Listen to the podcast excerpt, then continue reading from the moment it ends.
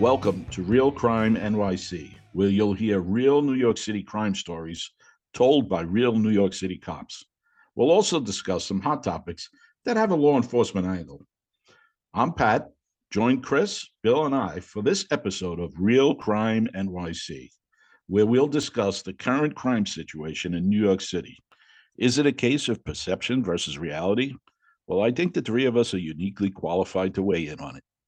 Okay, guys, what do you got? You often hear statistics being provided in an attempt to paint a picture that's only people's perception that crime is up. But statistics can be manipulated to prove whatever you want. Mayor Adams once said, being safe is feeling safe.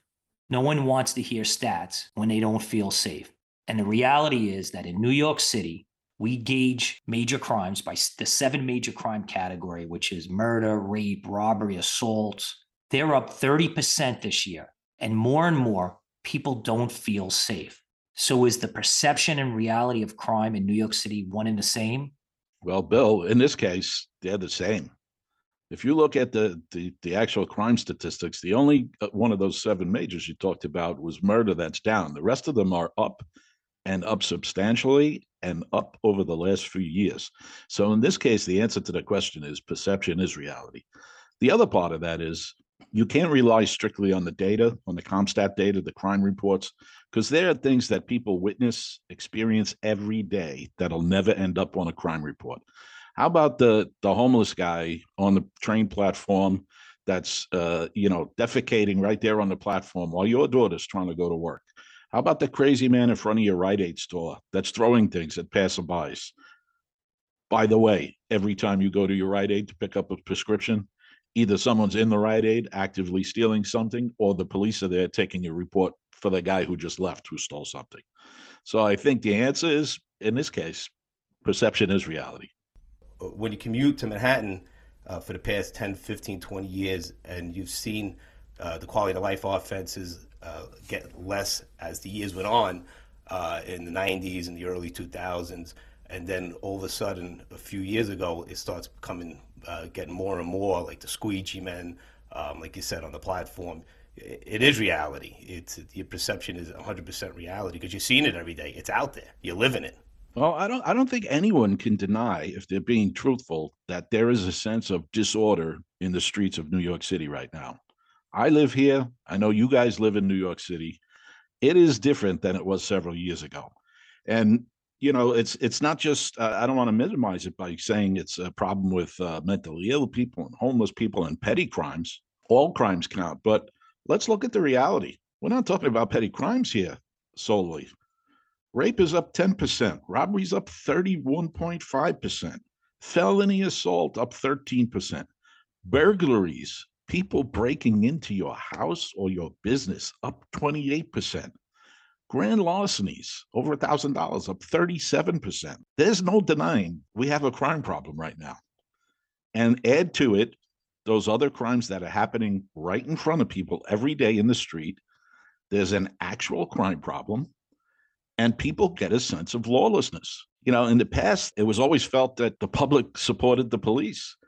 Well, one of the things that's changed too is right now, a large portion of the public might not support the police if you witness the demonstrations that happened a couple of years ago and uh, the restrictions that have been put on the police, you know, there's a lot of factors here, but it's undeniable. There's a crime problem in New York City. Some things need to be changed. And I'm not blaming the police. They're still out there making the arrests. Those arrests aren't being prosecuted. When they are prosecuted, the judges don't have the discretion to keep them in jail.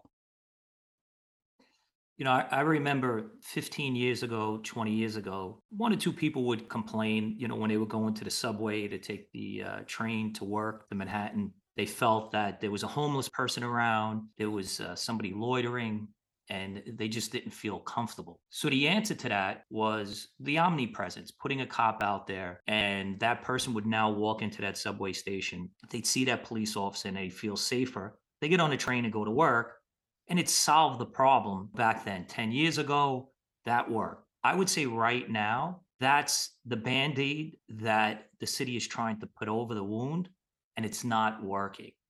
And the reason why it's not working because it just got so out of control right now. There's not just one person that may be harassing somebody, looking for money, homeless. There's many, many people there doing that and making people feel uncomfortable. And then when you compound it, and Pat, you mentioned it, those little crimes, the quality of life crimes, the little crimes that are happening, and then you add in the crimes that I just added, the major crimes, the rapes, the robberies, the felony assaults. This year, right now, there's over 100,000 seven major crimes that occurred in New York in, in November. And this is the, the one thing that New York City uses. They use per capita crime. So they say it's the safest big city in the United States. And they use because there's eight, eight and a half million New Yorkers.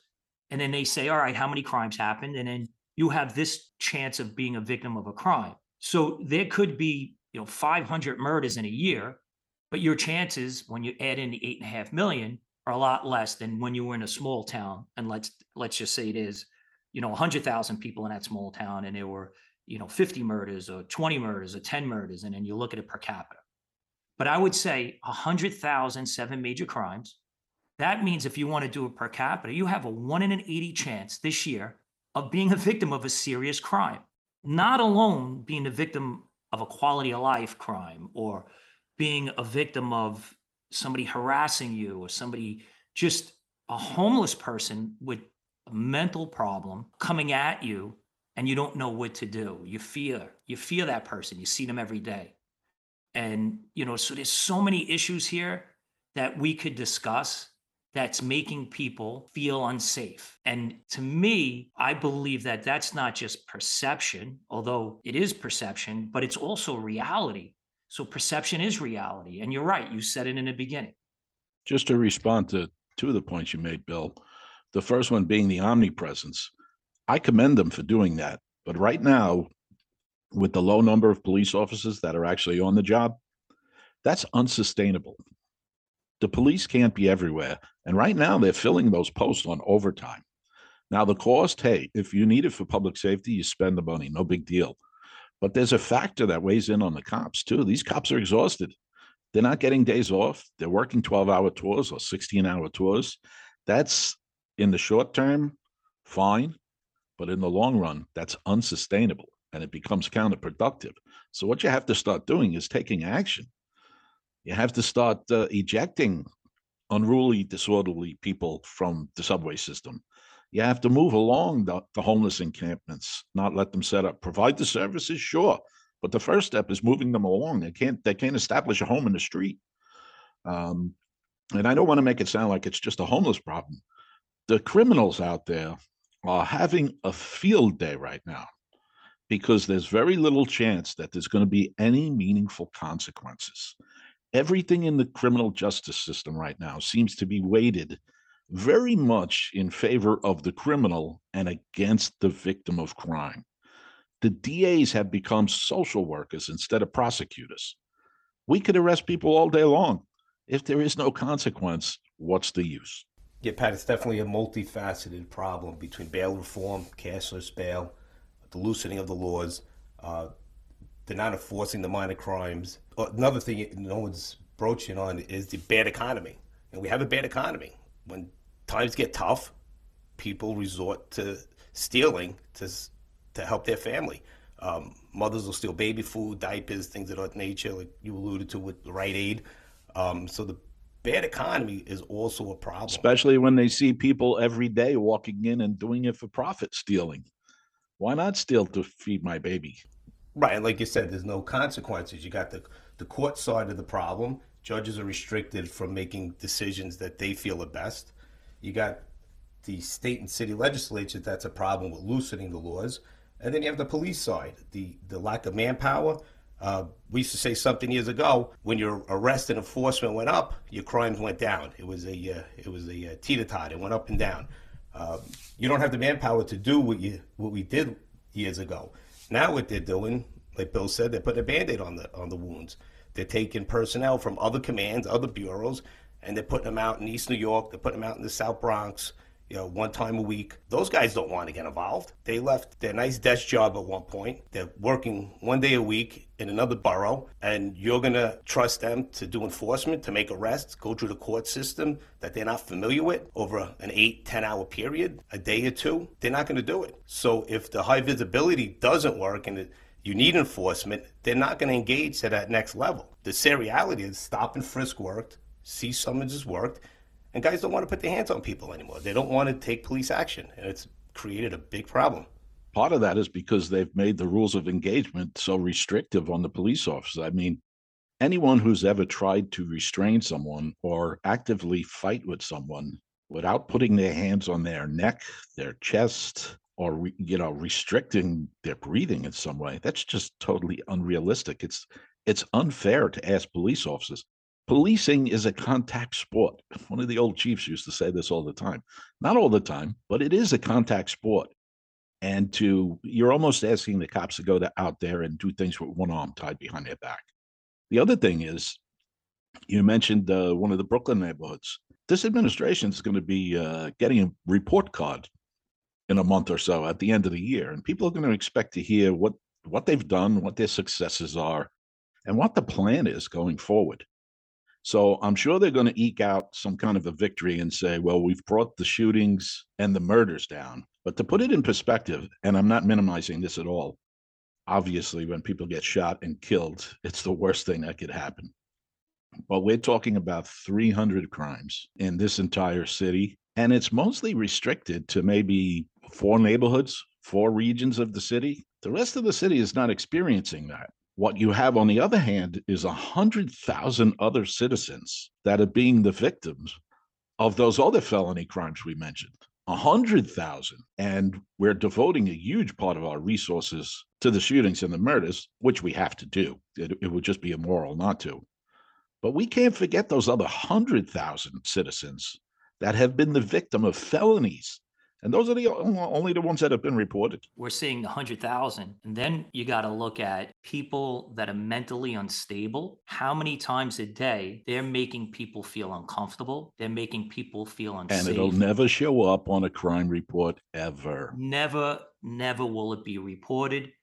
And that that's a major issue for law enforcement because you could have these mentally unstable people and you could say they're homeless or they're not homeless. I'll put it in a, a category of mentally unstable people that are out there. And there's many out there that are making young people, elderly people feel uncomfortable, feel unsafe. That is reality. And to deny that or to say, well, you know, the statistics show that this amount of crime in, let's say, the transit system there's only three crimes a day and there's two and a half million riders. So your chance of being a victim of a crime, say that, and they are to these young individuals, these elderly individuals that are getting on that train every day that don't feel comfortable. And that's not right. It's wrong. So, so three people in that system that day were the victim of a felony crime.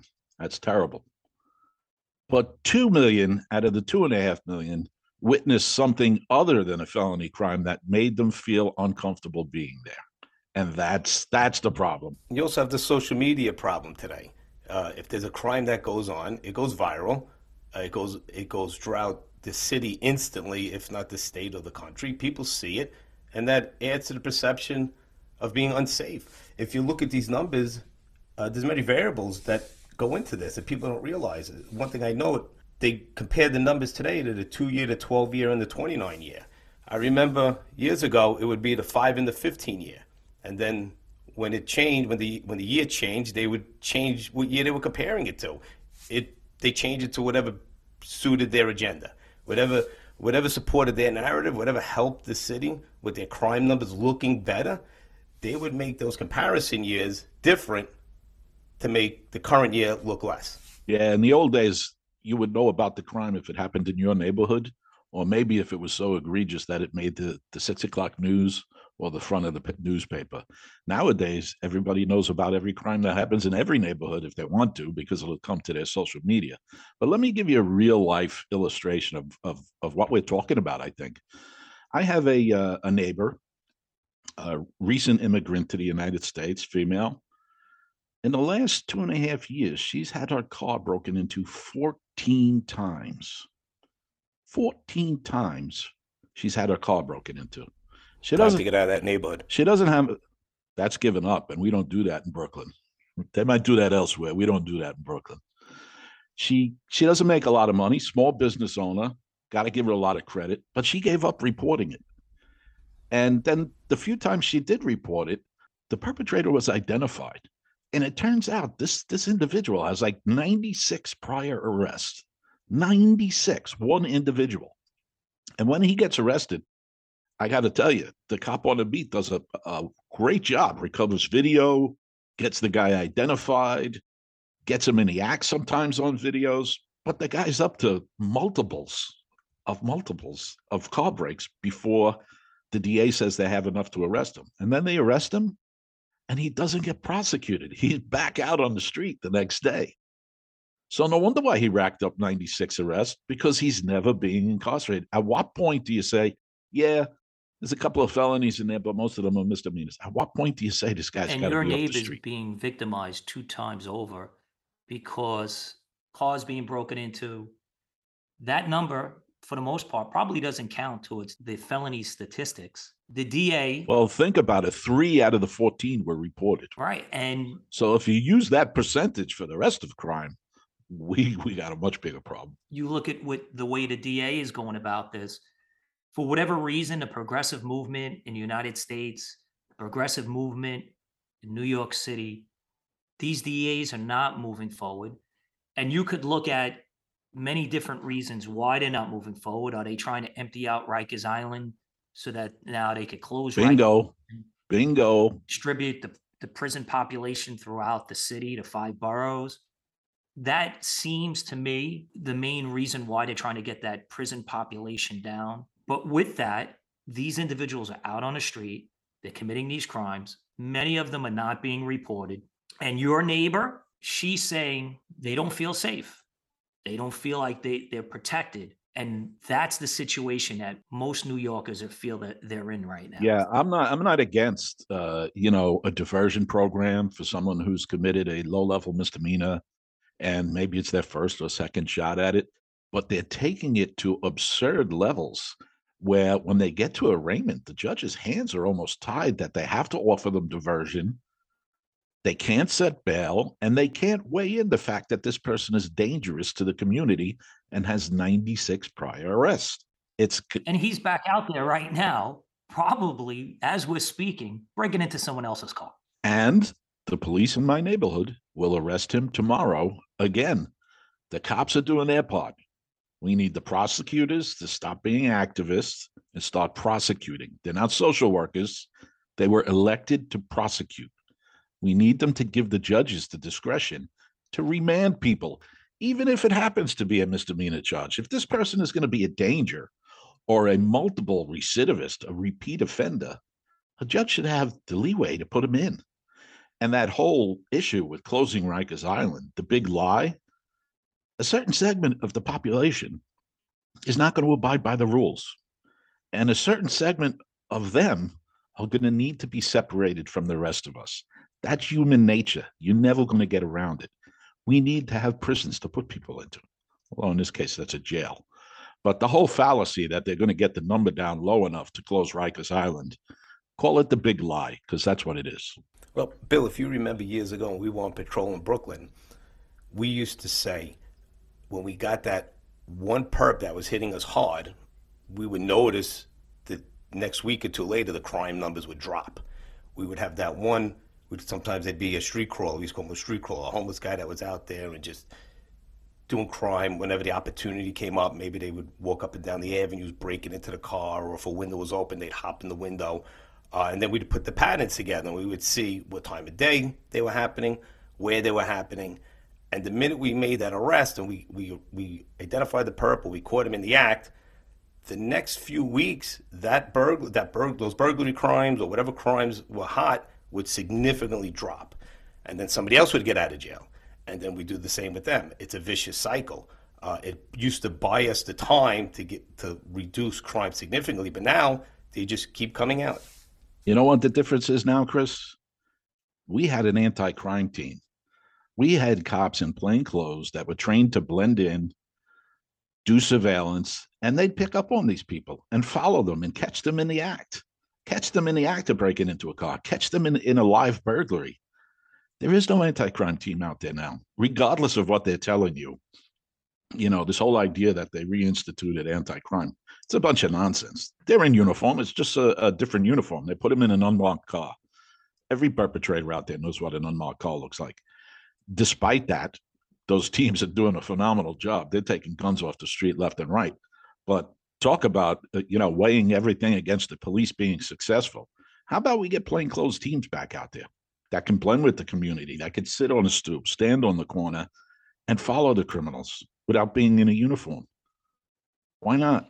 the reality of it is is there are some people out there that don't deserve to be out with society they deserve to be in jail and with them in jail it makes the streets and the city a lot safer to chris's point what we used to do when we had burglary conditions or robbery conditions we used to call them bottom feeders individuals that were out there and they were preying upon elderly preying upon young people to get some money to get a fix for drugs and we knew if they were in jail, crime would go down at night. And if we knew that they were out there, there were going to be victims, car break ins, burglaries, people being robbed, grand larcenies. That is reality. Some people need to be behind bars. And until we could get back there with letting politicians and elected officials truly understand that there are people that deserve to be behind bars, they cannot they cannot be rehabilitated. And that's something that,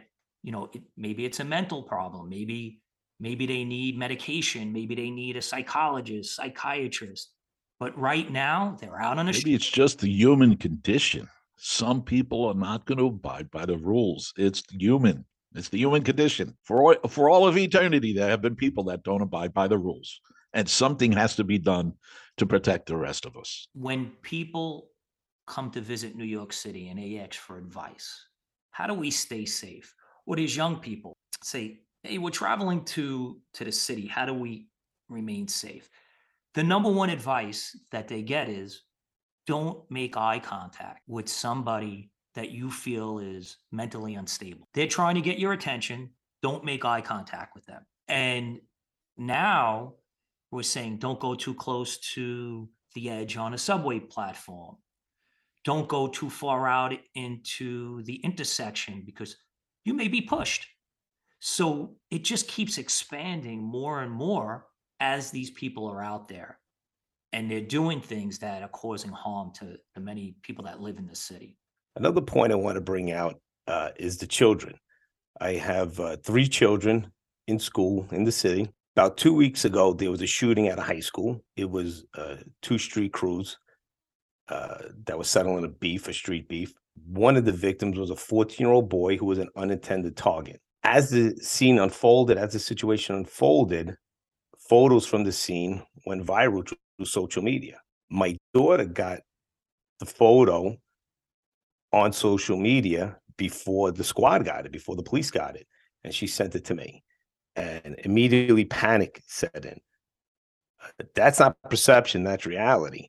And she wasn't even at the scene. She was 13 miles away in another school, and her and her friends all started to panic. Do we take the train home?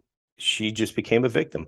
It's not you're not going to see it on the CompStat sheets. It's it's not going to be part of the numbers. These children are victims. All the schools in the surrounding area went on lockdown. Panic set into those schools. The children didn't know why they were being put on lockdown. Dismissal got delayed about an hour. Parents were panicking, and it set off a, a chain of events that made people worry. My point is, you don't have to be part of the crime. You don't have to be there. You see it on social media, you see it on TV at night. Uh, the, the amount of shooting victims are, are, are more frequent, even if they dip from time to time. We saw this weekend in Chelsea, there was two people shot. A relatively quiet, nice area. Uh, to have shooting victims in the in the middle of Manhattan is a problem. People see it, they know it's there. for politicians and for lawmakers to keep deferring it, it it's a substantial problem. Uh, we just had a governor race, and the governor said we're not going to talk about crime until after the election. So there's a serious lack of commitment, hierarchy of, of our government to fight these issues. But as a parent, as a father with three young children, to me, it's a top priority. You know, we all spent many, many years fighting crime. We want these streets to be safe. We want New York City to be safe. We want to prosper. We want the economy to get better. We want travel to open up again, people to come back to New York, restaurants to do better, hotels to do better. It starts with suppressing crime. All right, folks. I think it's time we wrap up this this episode. I think it's time we restore order in the streets. Elect DAs who want to be prosecutors, not social workers. Restore judges' discretion so they can put people in jail when they need to be in jail. And stop this unrealistic notion of decarceration. And we need to support our police in any way we can. It's time we ended this dystopian experiment. It is clearly not working. And that's that. Thanks for joining us for this hot topic on Real Crime NYC. I'm Pat. I'm Chris. And I'm Bill. See you when we see you.